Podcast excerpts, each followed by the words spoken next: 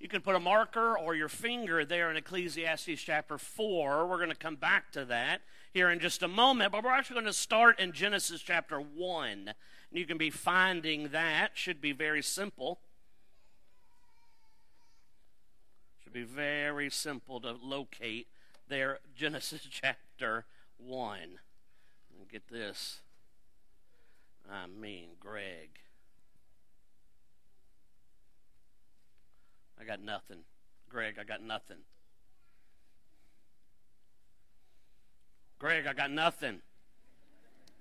You told me you replaced the batteries.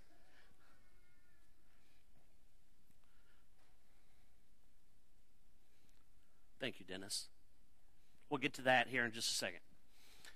Oh, we'll start here then. We think about Genesis chapter 1. We're going to spend some time there in just a moment, and then we're going to transition over to Genesis chapter 2, then Ecclesiastes chapter 4. There's a TV show on the History Channel called Alone. It is one of our family's most favorite shows. We watched it really from the very beginning. We watched every season. They just had one recently conclude. And the concept of the show is pretty simple. They take 10 people and they drop them out into a remote part of the wilderness, and they leave them there. And it basically is whoever stays the longest, however long that is, they win a boatload of money. That basically is the concept. But it is a show called Alone, and so the reality for them is they are out there by themselves. There is no camera person. There is no one there helping them. They've got to do their own filming. They are out there on their own, and they are out there to be out there as long as they can handle it. Now, they're not throwing me out there. I would last about a half hour, maybe 45 minutes, until I figure I have no skills that are useful in the wilderness, and I would immediately tap out. But the people that they put out there are highly skilled in the wilderness. They're not pulling 10 random people off of the street. They're putting people out there or who for their living know what they're doing, or most of them already live pretty much in the wilderness. And so very quickly, they are very adept to build incredible shelters. They have no trouble starting fires. They make traps and snares, and they're catching fish, and they know all of the right berries and leaves and mushrooms to pick and eat. They are incredibly and highly skilled to stay out there for a long time, and a lot of them do. Days upon days, months even, some of them will stay out there. And then slowly, as the show goes on, they begin to pick up their satellite phone and say, "This is Jeremy, I'm tapping out." Then they come and pick them up. Now, sometimes they'll fall and hurt themselves. That's happened several times, and because of that, they've got to tap out. Sometimes it gets deep, deep into the show, and they're just struggling as winter comes to find something to eat, and they're just unable to go on because they just can't get the sustenance.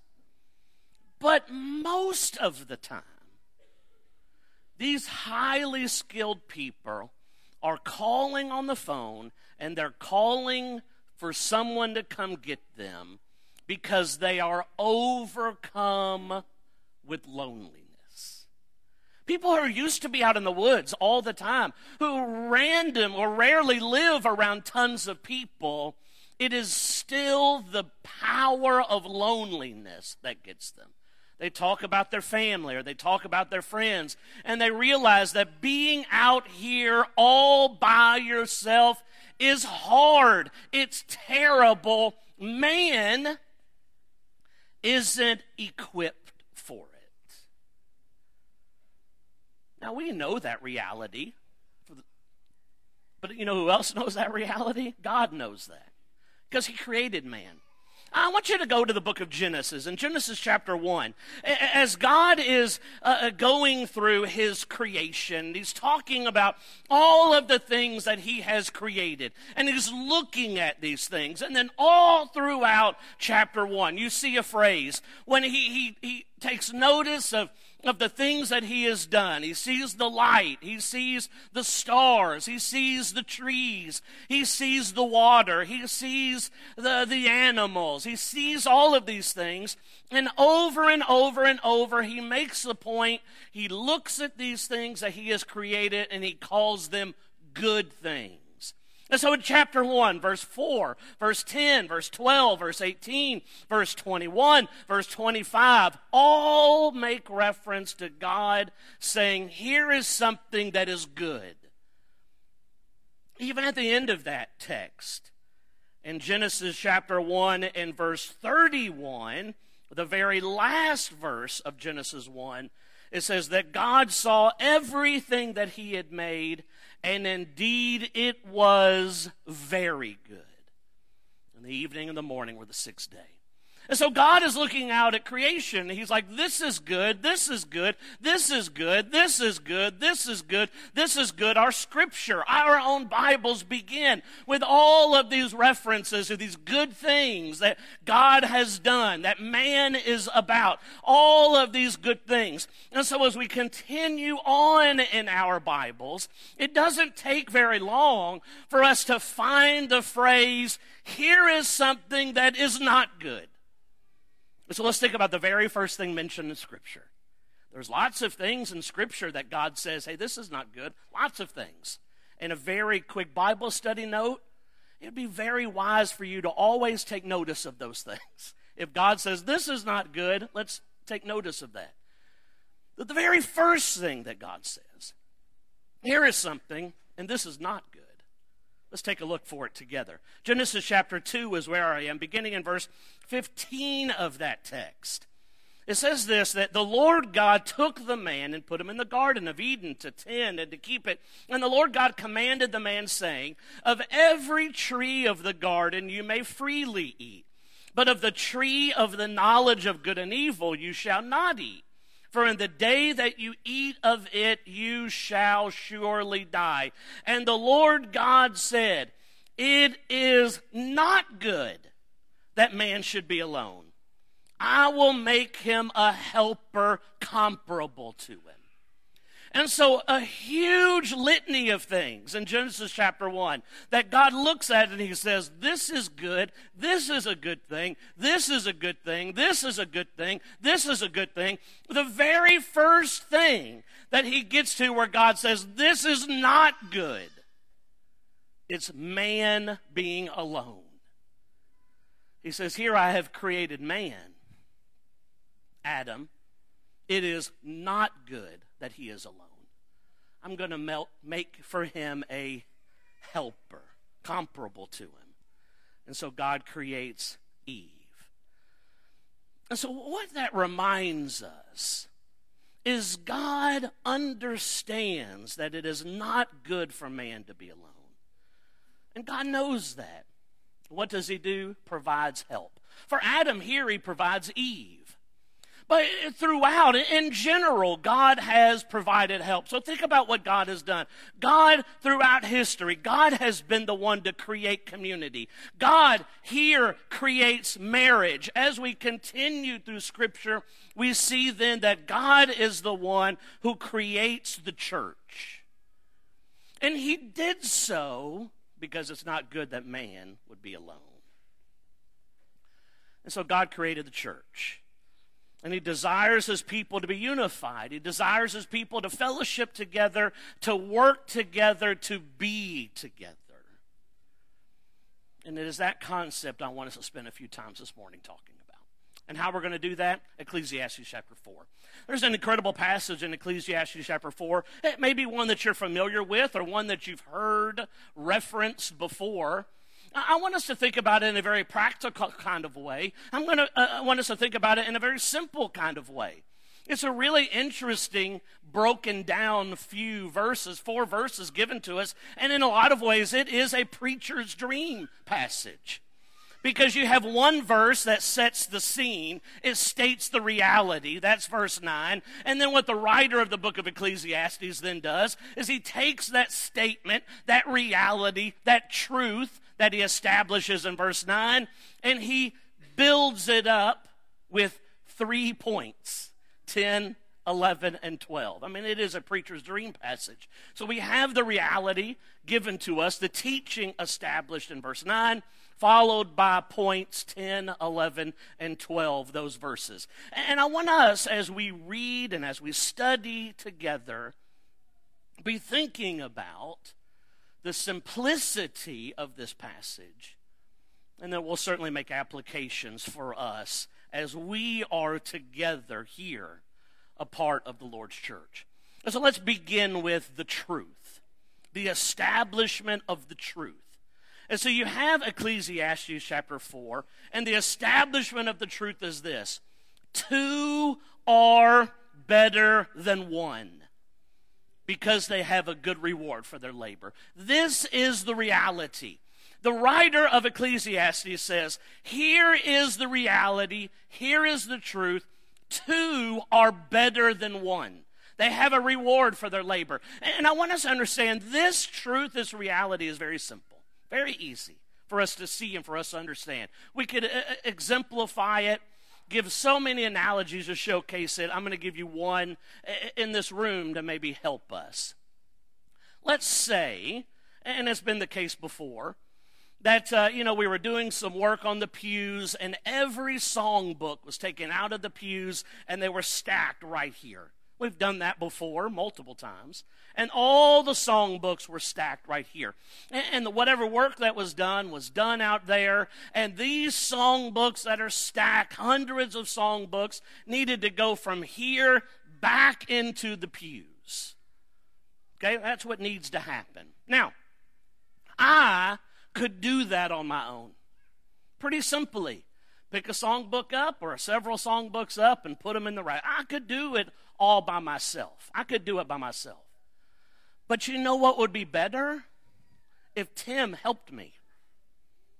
Not only would that be better for me, it would take half the time to get it done. You see, everybody here understands that very simple concept. I could do it on my own, but it is so much better if Tim helped me. It's better for everything, in every way.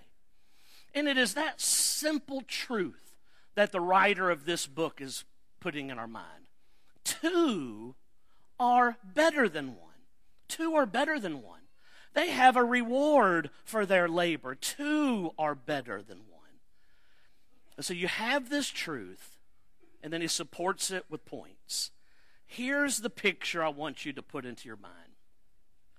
As we read this text together, I find it hard to take out of my mind the writer depicting, at the time that he is writing this, a journey from one city to the next. In ancient times, you were trying to get from one place to another place. There was no car to get into. There is no plane to take or bus to take or train to jump on. You were walking from one city to the next. And at this time, that would have been a dangerous journey. It would have been a perilous journey. It would have been a difficult journey. Every single time you made a plan to move from one place to the next. And I think that's the analogy that the writer is trying to put into our mind. And so we're going to lean into that for this morning. I want us to begin to think about our journey, the journey that we are on, the spiritual journey that we are on. A perilous journey, a difficult journey, one that each and every one of us is on. But how much smoother it can be when we walk together. You see, that is the picture the writer is trying to plant. And so you have in Ecclesiastes chapter 4 and verse 9, two are better than one because they have good reward for their labor. So to support that reality, he says, think about this. Verse 10, think about this. If they fall, one will lift up his companion. But woe to him who is alone when he falls, for he has no one to help him up. You see, the writer is saying, listen, two are better than one. Why? Because if you're on a journey and you fall, maybe you fall in a hole, or you fall in a pit, or you fall and hurt yourself. If you fall down and you're on this journey, wouldn't it be so much better if someone was there to help? I reference out of the New King James Version here in Ecclesiastes chapter 4. The New Living Translation, the NLT, will say it this way, very concise. I like it a lot. It says this in Ecclesiastes chapter 4 and verse 10, if one person falls, the other can reach out and help. But someone who falls alone is in real trouble. And that is the sentiment of this passage. Because if you fall down and you are all by yourself and you are in a deep hole or you are in a pit or you hurt yourself, you are in real trouble. But if someone is there with you that can pull you out, that can help you walk, that you can lean on, how much better is it then for your journey? So the point that he's making here in verse 10, alone is bad. Together we have help, we have assistance. So here's our realities. Christians aren't designed to travel through life alone. Sure, we do things alone. We praise God, we pray alone. We will stand before God in judgment alone, individually. But yet we are not designed to go on our journey alone. We need help. We need assistance. Falling into the pit of sin, someone being there to help us out. Having trouble with difficult trials or struggles in life, someone being there to lean on. Probably every single one of us here, probably all of us, we can picture a scenario in our life, present or in the past. Probably every single one of us. We can picture a time where having a brother or a sister with us in whatever difficult situation or scenario that we can think of made all the difference. See, we understand that. Alone is tough. But together we have help. Together we have assistance. Hold your finger in Ecclesiastes chapter 4. We're going to come back to that in just a moment. But in the book of Galatians, think about where we have what we've talked about. Now think about these two passages that maybe you're familiar with, but in our conversation may sing a little louder for us this morning. In Galatians chapter 6, beginning in verse 1, Paul will say this to the brethren. He says, brethren, if a man is overtaken in any trespass, you who are spiritual, restore such a one in the spirit of gentleness, considering yourself, lest you also be tempted. And so he says, listen, if someone has fallen into the pit of sin, you're there to help get him out, to help him, to pull him up. He's not there by himself. We are here together. So you lean over and you help pick him up. So he says there in verse 2 of Galatians 6, bear one another's burdens and so fulfill the law of Christ. Sometimes in this life we are apt to carry heavy loads because of what life brings. The difficulty of life, the difficulty of trials, the difficulty of temptation, the difficulty of parenting, the difficulty of marriage, the difficulty of work, where you are seemingly the only Christian from 8 to 5, seemingly the only one who even cares anything about God. And you're living that life and you feel that weight. Can't carry that by ourselves. We are here to help one another out. Paul will say in the book of Romans, in Romans chapter 12, we've spent a lot of time, we just finished a trimester and talking about Romans. I was teaching that class, and I made reference to Romans chapter 12 so many times, because for me, as I worked my way through the book over the last 4 months, it kept coming back to Romans chapter 12 and verse 9. For me, it is the key component to what the book of Romans is all about. It is a book about unity. It is a book about brethren working and being together, focused on Christ. And so in Romans chapter 12, beginning of verse 9, listen to the words and the phrases that Paul will bring out about their relationship with one another. He says in verse 9, beginning, "Let love be without hypocrisy. Abhor what is evil. Cling to what is good. Be kindly affectionate to one another with brotherly love, in honor, giving preference to one another. Not lagging in diligence, fervent in spirit, serving the Lord, rejoicing in hope, patient in tribulation, continuing steadfastly in prayer, distributing to the needs of the saints, given to hospitality. Bless those who persecute you. Bless and do not curse. Rejoice with those who rejoice, and weep with those who weep." He goes on to say, "Be of the same mind toward one another." You see, what God has done for us is He has given us each other. He's given us each other to help. He's given us each other to assist. Two are better than one. Why? Because together we have help and assistance. Back to Ecclesiastes 4, now verse 11. Again, he says, here's another point. Again, if two lie down together, they will keep warm.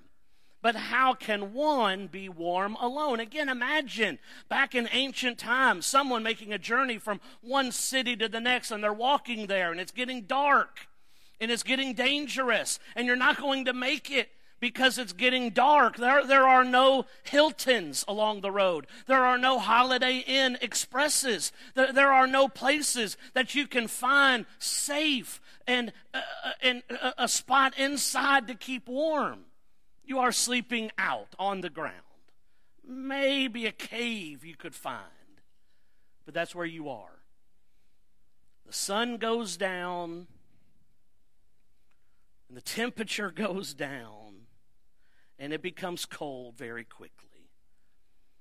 And so the writer of Ecclesiastes is saying, listen, two is better than one. Why? Because if you're out on a journey and you have to go to sleep in the middle of the night, if someone else is there, you will be much warmer. And so the point that he's making is that alone is no good. Together we have comfort. And for us, in the Lord's church, being together is all about comfort. And it was that way, I think, from the very beginning. In the book of Acts, in Acts chapter 2, as Peter and the other apostles are preaching there on the day of Pentecost, and thousands of people obey the gospel.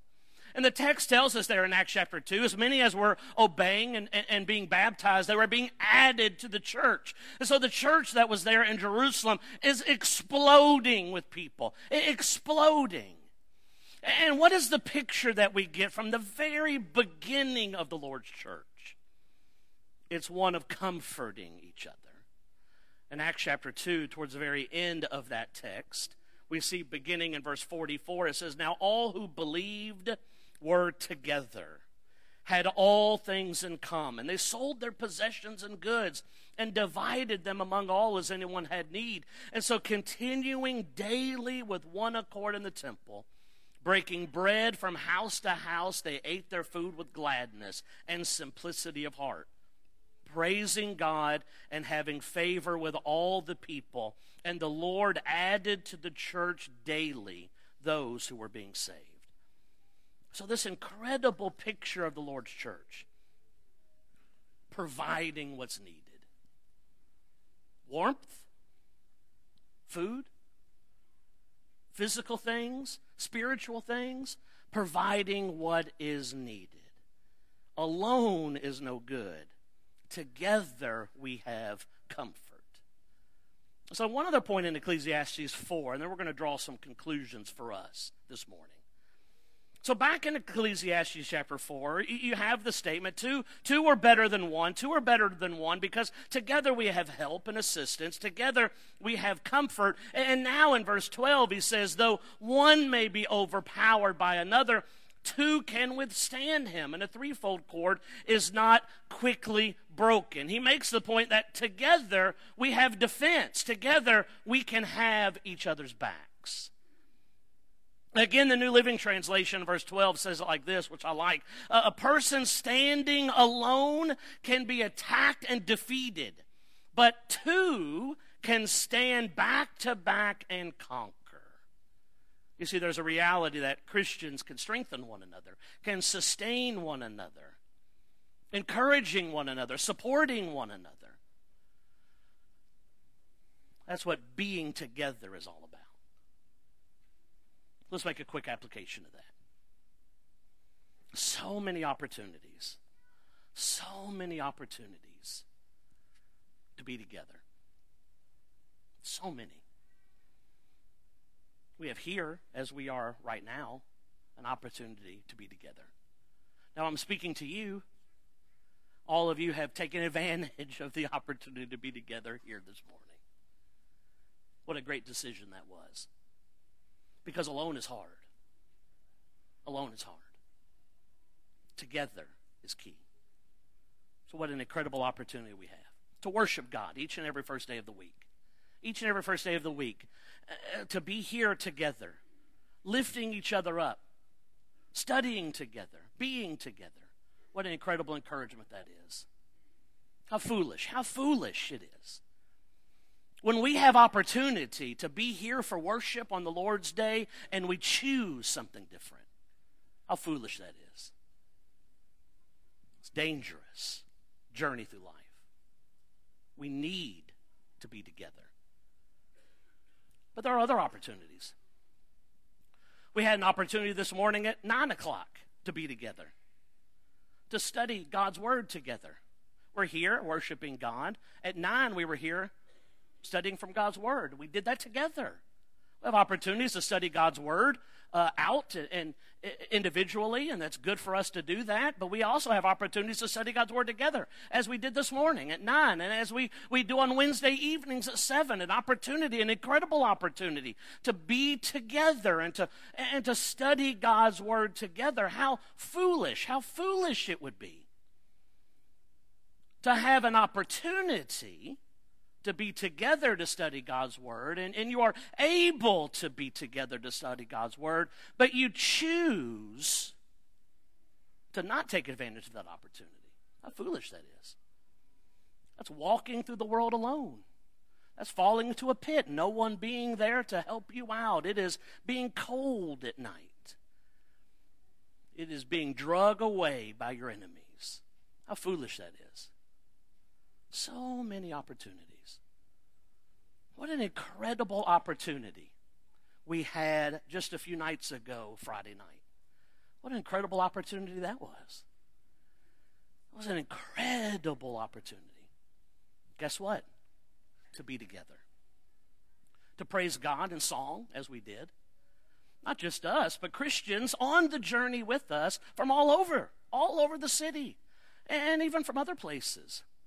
And we packed this place, fitting in here Friday night more people than I thought could be fit in here. 591 people, and we weren't pushed out into the hallways or out these doors. In this room, 590 people.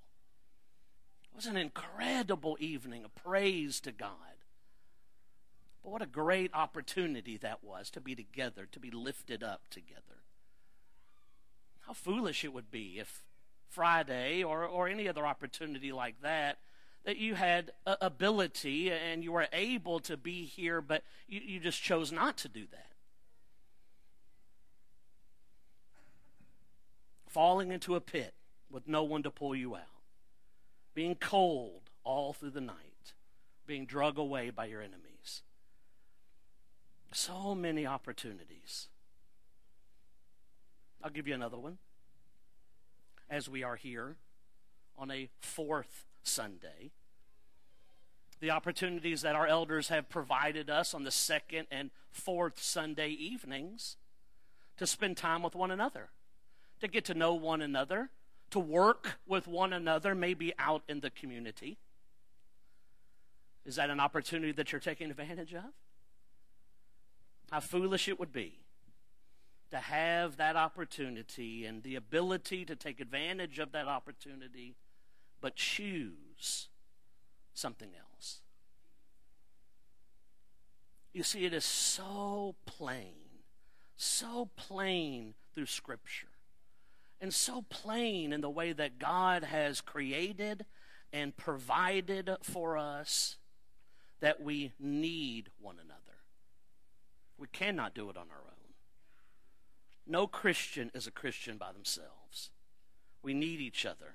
We have a duty to help each other. We have a duty to help each other grow. We have a duty to help each other mature. We have a duty to help encourage each other. One final passage, 1 Peter chapter 4. 1 Peter chapter 4. Peter, in writing his epistle, his first epistle here, 1 Peter chapter 4, he says this in verse 8.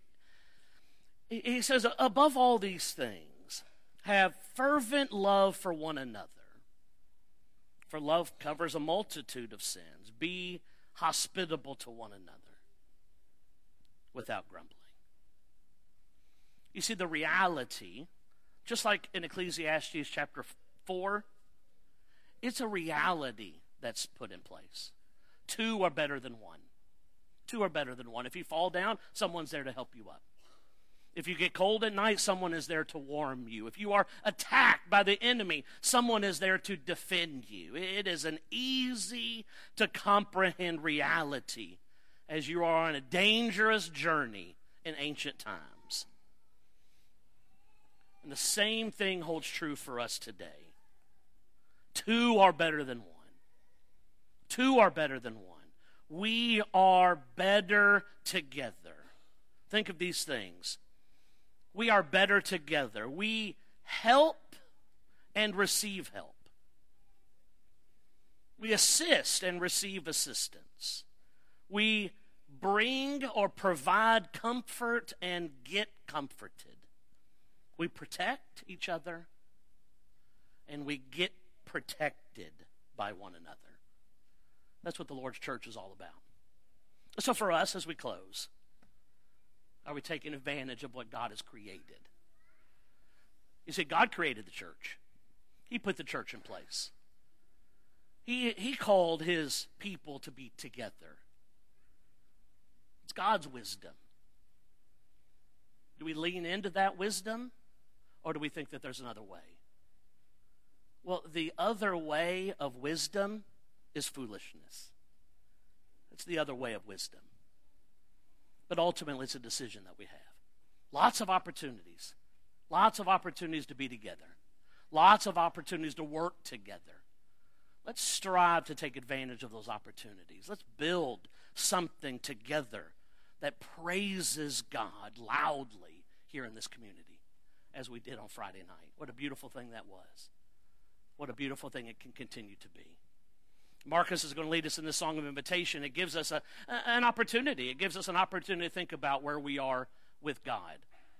Our relationship with God is what really makes a difference. We've talked about our relationship with one another. All of that is predicated upon our relationship with God. That is the relationship that needs to straighten out.